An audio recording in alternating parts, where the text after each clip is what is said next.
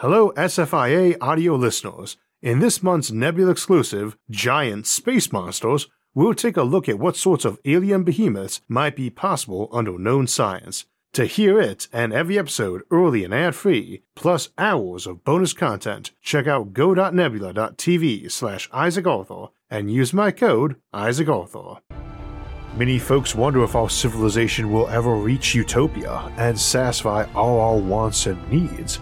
But just as many people wonder if trying to do so might itself bring about the fall of our civilization.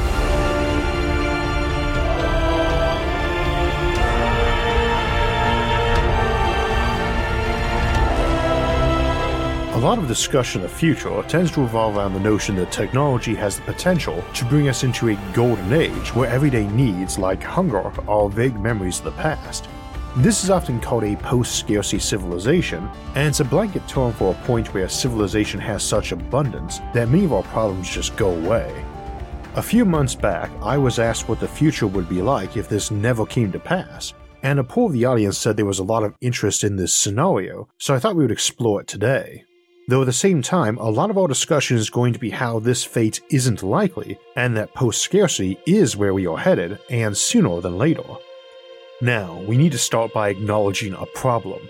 There's the basic concept of post scarcity, and there's the way the channel defines it for ease of discussion.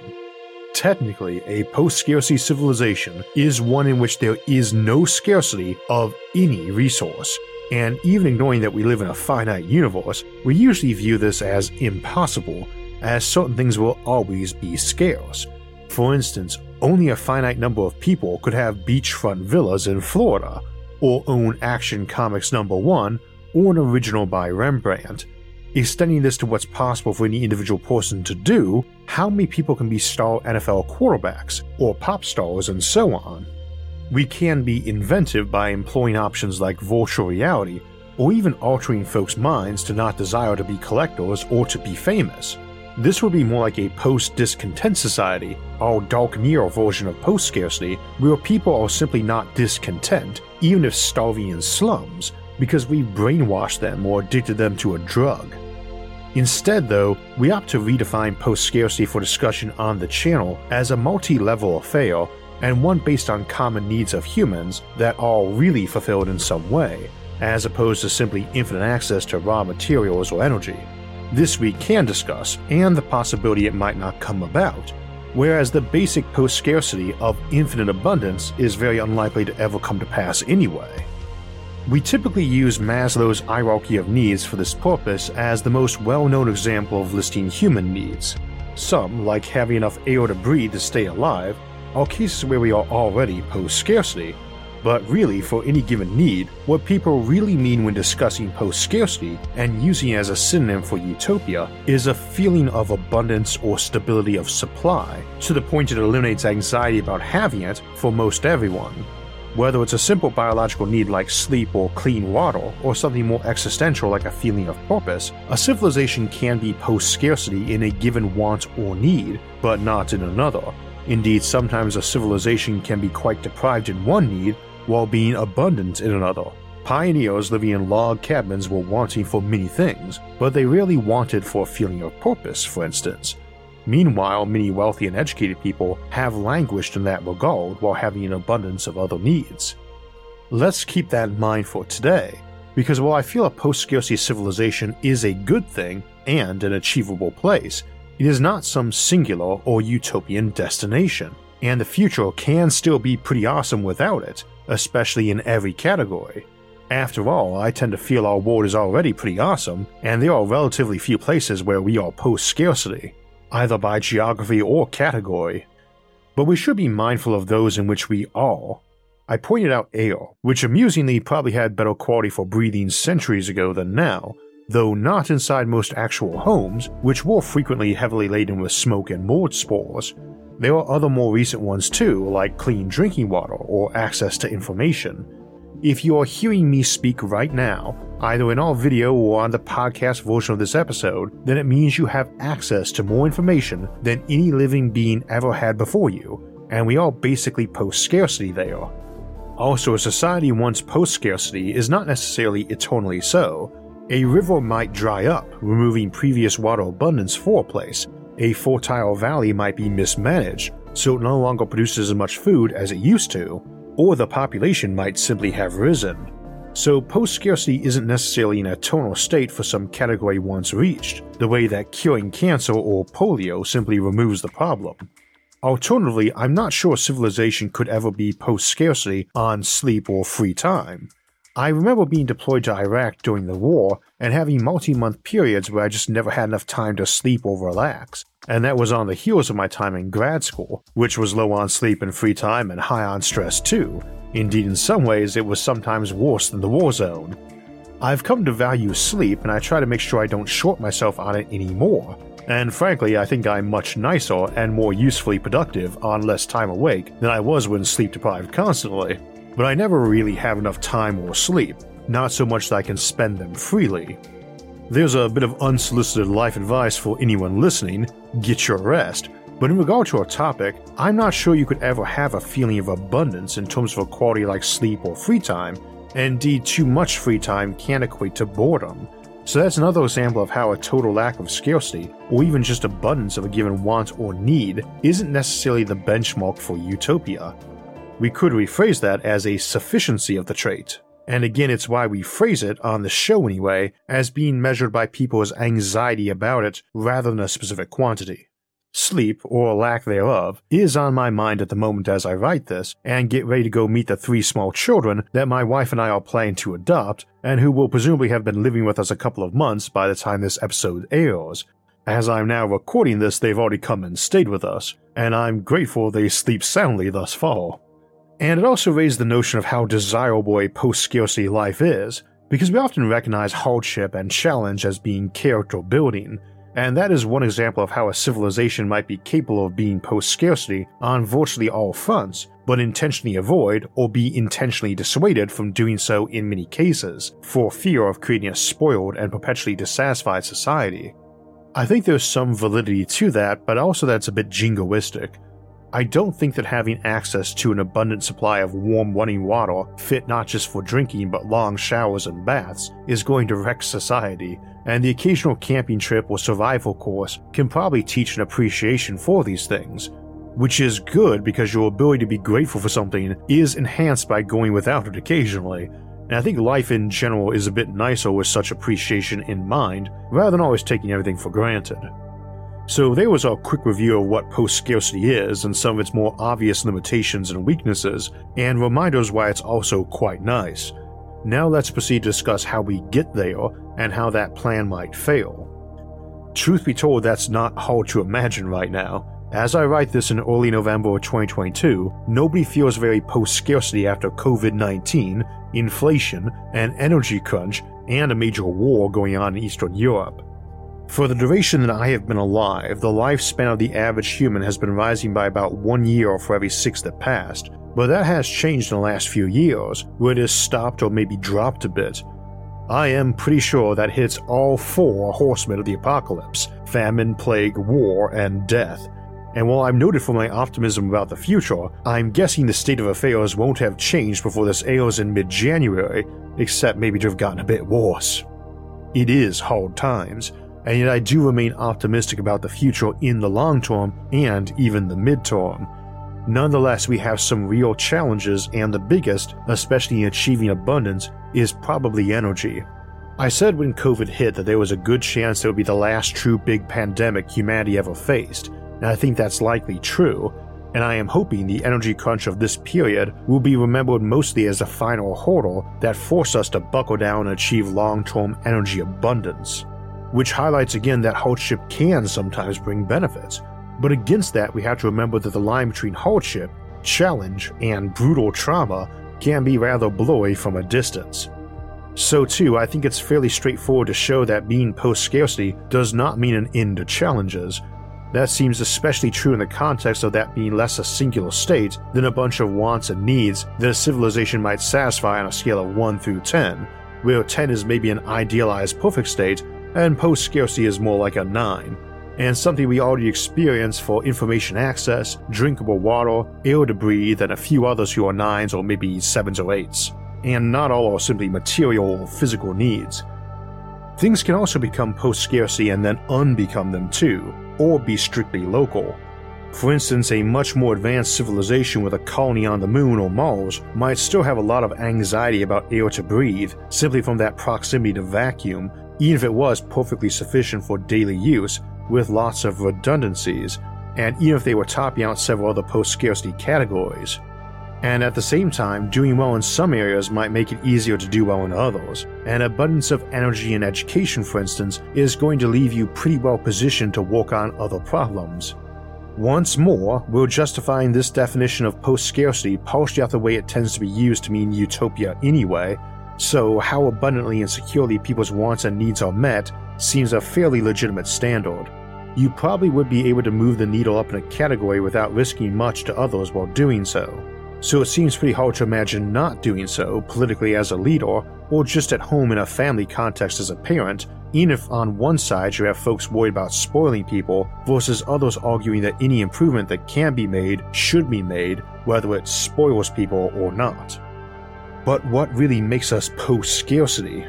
Well, I've said on previous occasions that tipping points for our civilization would be more abundant and long lasting energy supplies combined with superior automation and organization, I separate those last two because while computers are great for both, the ability to have a robotic factory supervised by a couple people that cranks out widgets at a rate that used to take a couple thousand people is different from one that's just very good at making sure we're not wasteful or inefficient in a bunch of tiny ways. Brute strength solutions to problems versus smart and targeted ones, only you can potentially have both. A civilization like ours could probably be post scarcity in a general basic sense simply by cutting down on a lot of our waste and mismanagement, you could imagine preventing scenarios like placing a student in the wrong classroom for them when better observation and data would have put them in a classroom that they'd excel in. It's the difference between raw abundance or brute force and smart application of force. Our real goal is to have both, and that's where artificial intelligence really has the potential to help us out. To be clear, this is not the classic image of humanoid robots with human like intelligence on us hand and foot. Rather, it's the notion that large amounts of relatively simple and diverse narrow AI can be a massive augmentation and force multiplier to a person and to the workforce and civilization in general. Critical to this notion is that we're not even discussing human level AGI, let alone superhuman, just things that might fall into the realm of somewhere between beasts of burden and power tools. Now, it is entirely possible that in the next couple of decades we will be able to make human or even superhuman AI, but it is a mistake to assume a very subhuman AI is going to rapidly mutate into something like Skynet or a digital godling. That is on the table, too, for us to intentionally make, but I have problems seeing even its benevolent use being desirable. An AI looking to wipe us out or tell us what to do is bad, but even a kind one that you could think of as a caring big brother helping when you need it and constantly watching over you in case you need help is pretty creepy even without the Orwellian overtones but our options are not an inevitable and binary choice of no AI or super AI, any more than that's the case with biological life. The options are not just inanimate objects or human intelligence. AI as a concept is a bit of a black box to most folks, as are computers themselves. And rather than going into that in detail in this episode, let us instead compare it to a robot vacuum cleaner or your dog. Your dog is way smarter than that robot, though not as good at cleaning the floor, except for when a tasty thing gets dropped in the kitchen or at the table. Neither is going to suddenly mutate into an invincible killing machine seeking to wipe out humanity. Indeed, given that your dog is directly descended from grey wolves, which probably used to occasionally attack and eat humans, and are still used in a guard capacity, you've got more to fear from dogs than dumb robots. We've all gotten scratched or bitten by our pets before, or hurt ourselves with a power tool, but while it encourages caution, we do not abandon having pets or power tools. Indeed, to stretch the analogy a bit further to contemplate human intelligent AI, we've all had to deal with toddlers or young kids before too, and the damage they did to us, themselves, someone else, or property. Foresight and management are needed, that's all. There are zero reasons why you would give your defense computer the ability to do anything other than recommend actions. There's zero reason why you would leave a bunch of automated drones or tanks on with full brain power when not actively engaged in combat. There's zero reason why they need any capacity for philosophy or resentment, and no reason why they should magically acquire these, any more than a worker bee in a hive. I emphasize that because I said a moment ago that even a modest mix of better and renewable energy, combined with better production automation and better smart logistics, is the most obvious path to post scarcity for us in the near future. If we decide we are ultra terrified of robots and simple AI, that might be a harder path to reach. Tomorrow, someone could pull off a production chain for solar panels, from resource extraction to installation and connection to a home, that managed to make those just 50% cheaper per kilowatt hour produced than today. That really isn't much of a leap, at least in comparison to the progress already made. At that point, you don't necessarily even need electric cars, because we can make hydrocarbons, like the kind your car burns and which makes CO2 and water vapor in the process, by just reversing that by the Sabatier process, and this is carbon neutral gasoline at that point. All factors included, it takes about four times as much juice to make a gallon of gasoline as you get when burning it, but that only matters when there's a direct connection to cost. If you got a 1000 watt solar panel that generally produces about 5 kilowatt hours a day, then at a 4 to 1 conversion ratio, it can produce a little over a gallon of gasoline a month, or 340 gallons over 25 years of operation. If that cost you a thousand bucks to install and maintain over that period, well, you're paying 3 bucks a gallon for carbon neutral gasoline, and it's at your home. Go a bit lower, a hundred bucks for a panel, and now you're filling your car's tank for a few bucks instead though in all probability if that were a home affair, you'd be using the excess energy from running your home power grid during peak hours to charge batteries for the evening and to make fuel, probably for a hybrid car running on batteries and hydrocarbons. Sounds great, and it could be. Production of methane or gasoline or even diesel made cheap, carbon neutral, and renewable for the next 4 billion years. Practically speaking, though, pumping existing oil out of the ground is cheaper than maintaining a bunch of solar panels and associated machines to produce fuel. I cannot imagine how that could actually change either. Last I heard it generally costs 10 or 12 bucks a barrel to produce oil in the Middle East, depending on the country and other details, or about a quarter for a gallon of raw crude oil. It's more than double that in the US with the difference in labor costs and such, but automation that improves solar power production probably improves oil pumping too. However, what it costs to pump the stuff is not what it costs to buy the stuff at the gas station, obviously, when the cost is scaling up 1000% to 3000% on its way from the oil barrel through refineries and shipping and taxing to your car. So it is possible to make gasoline from solar power cheaper than it is at the pump, right now, with only slightly better solar. But at the same time, I have to assume all those improvements could help existing fossil fuel production and more importantly, the producers can just cut the cost in a number of ways. It is entirely possible that automation might make it only cost $5 a barrel to pump, and at that point it's still worth doing if you can only sell it for $6. Indeed, that's a nice 20% profit margin there. Why that's relevant is that I could easily imagine prices seesawing around, and also that I do expect us to inevitably pump every last drop of readily available hydrocarbons, so sequestering technology is still a plus. Without jumping into geopolitics, I can think of some obvious motivations and strategies for screwing with the cost to make the development of that much slower and bumpier. So we might see a cool new widget come out that lets you make a few gallons of gas a week at your home in your own personal tank for around what gas costs now, then see the price drop on it below that. Things like that could apply to a lot of other techs and wants and needs humanity has, and, in that way, interfering with how these methods or technologies develop could be seen as preventing or delaying post scarcity on it. A rebuttal would probably be that in the end, a price war on ever cheaper energy is merely delaying that, not preventing it. And furthermore, one could argue it gives those places that are supplying the fuel all the resources, motivation, and time they could reasonably need to develop into other economic sectors. This episode isn't about why solar is cool. We've pitched the same line of reasoning about nuclear fission and fusion before too, same with batteries or molten salts over artificially synthesized chemical fuels. It's the notion that an existing supplier of a want or need isn't really motivated to assist in their own replacement, and that it honestly isn't that hard to push back at a new technology to make folks nervous about it, nuclear being one example, and automation artificial intelligence being two others. Such being the case, I could see post scarcity languishing out of reach. Once more, we must remember this isn't just a single category, and we specifically say energy abundance and better automation make us post scarcity because it lets us manage so many of those basic needs. Maslow's hierarchy, which has its pros and cons as a model, but again works for today's discussion, has a pyramid of needs going up from physiological ones like air, food, sleep, and water, through to safety needs above physiological, then love and belonging needs like friendship, then esteem, then self actualization.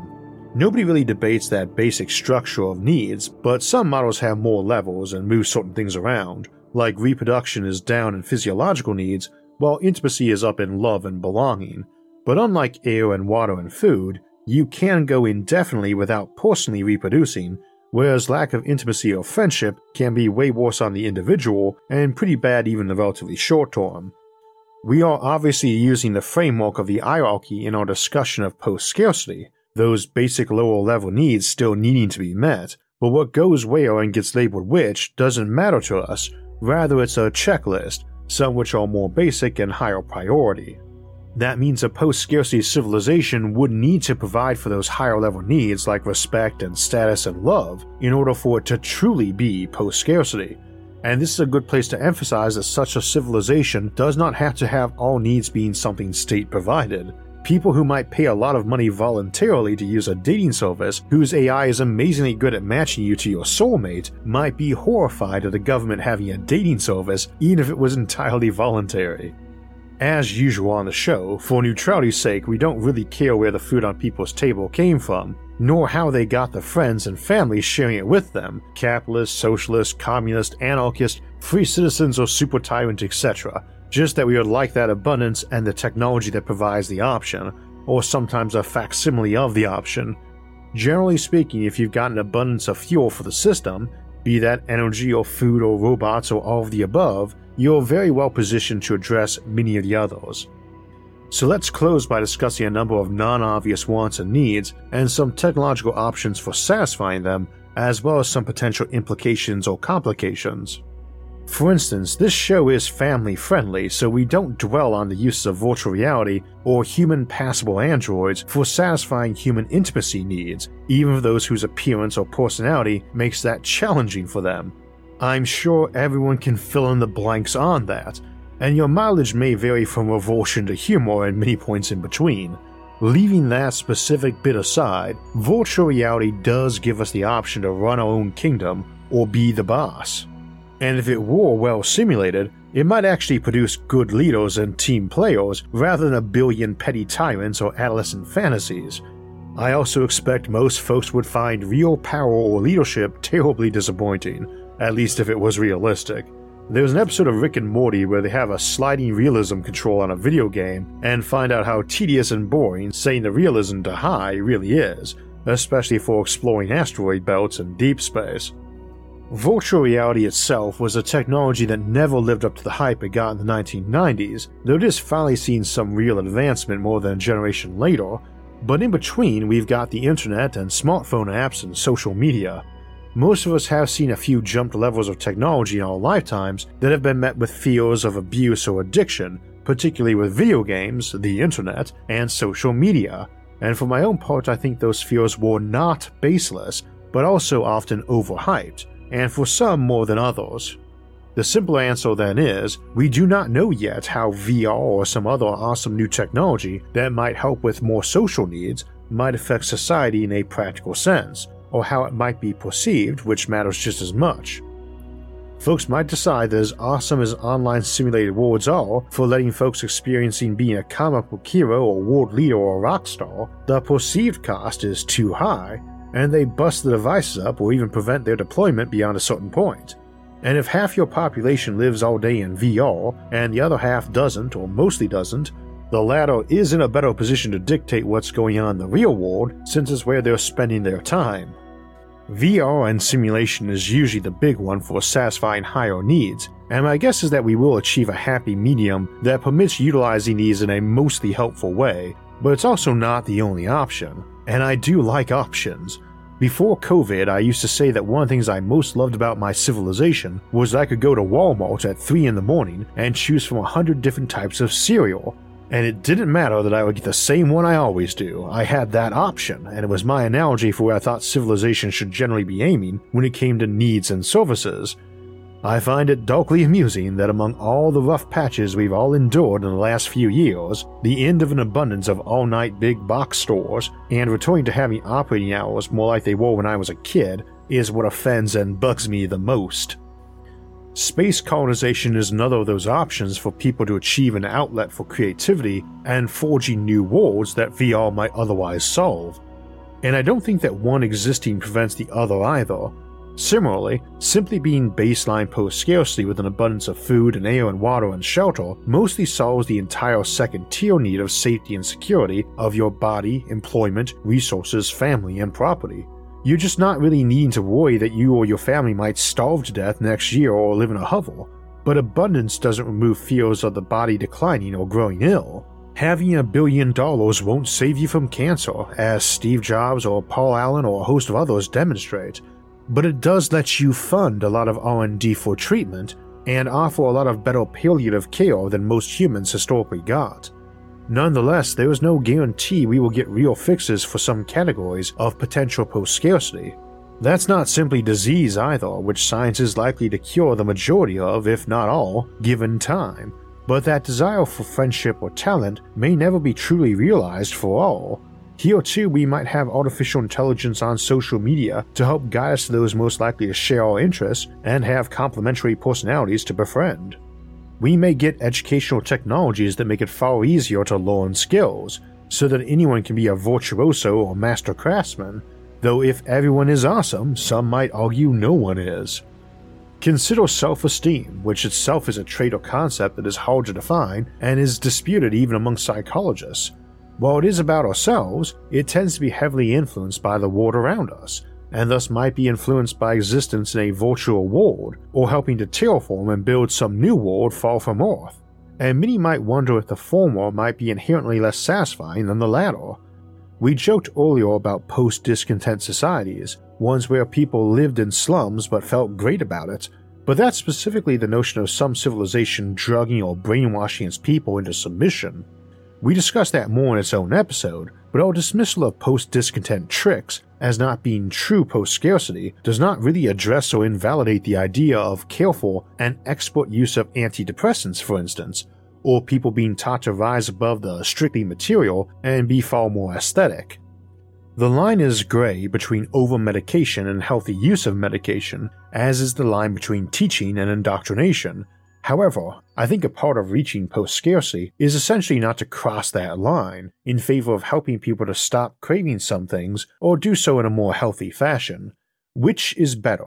For someone who grew up afraid of where the next meals will come from to have a basement full of canned goods and packed freezers, or, as a result of a sturdy supply chain, for them to have confidence that a much smaller personal supply was sufficient, and for that to be a justified confidence rather than a false one.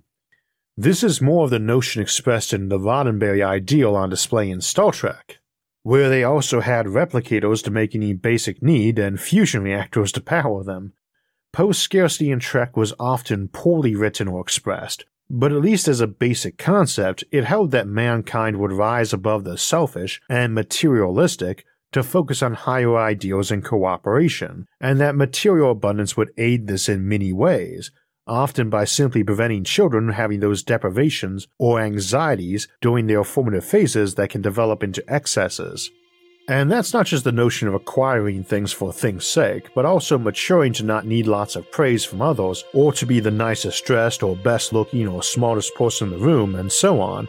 And obviously, that is one of those hard to express and debatable things, since most of us approve of healthy ambition and drive, and which particular expressions and outlets for that we think are okay or even admirable versus those we detest is often pretty subjective. For instance, I am obviously very driven, and if you home in on what my own biggest ambition is, it is to build worlds, but fundamentally, merely those as the great stages on which civilizations may arise and fulfilling and long lives be held.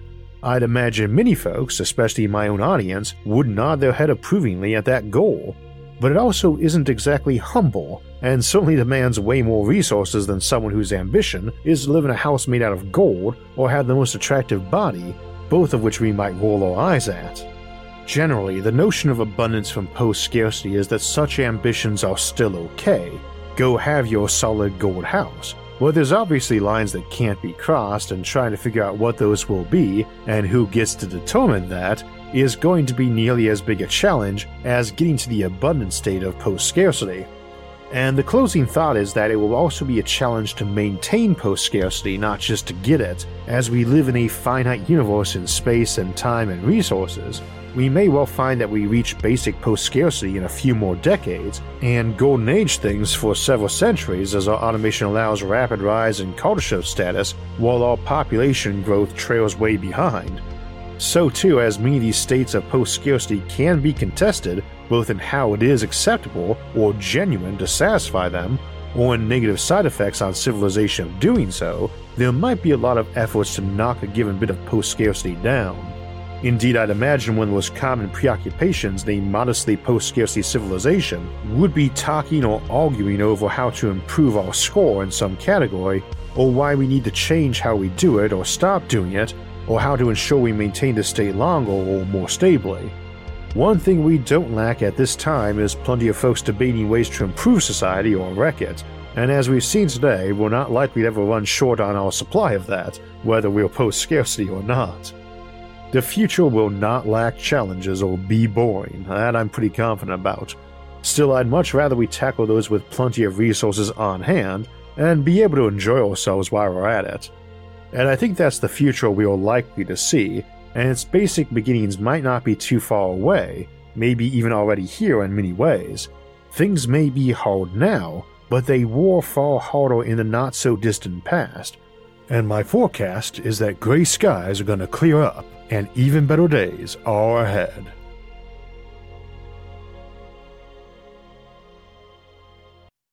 So, as we saw today, most of the paths to a brighter post scarcity future do rely on us becoming ever better with our math, science, and computer science. And it is already very important to have those skills and will only grow more so as time goes on.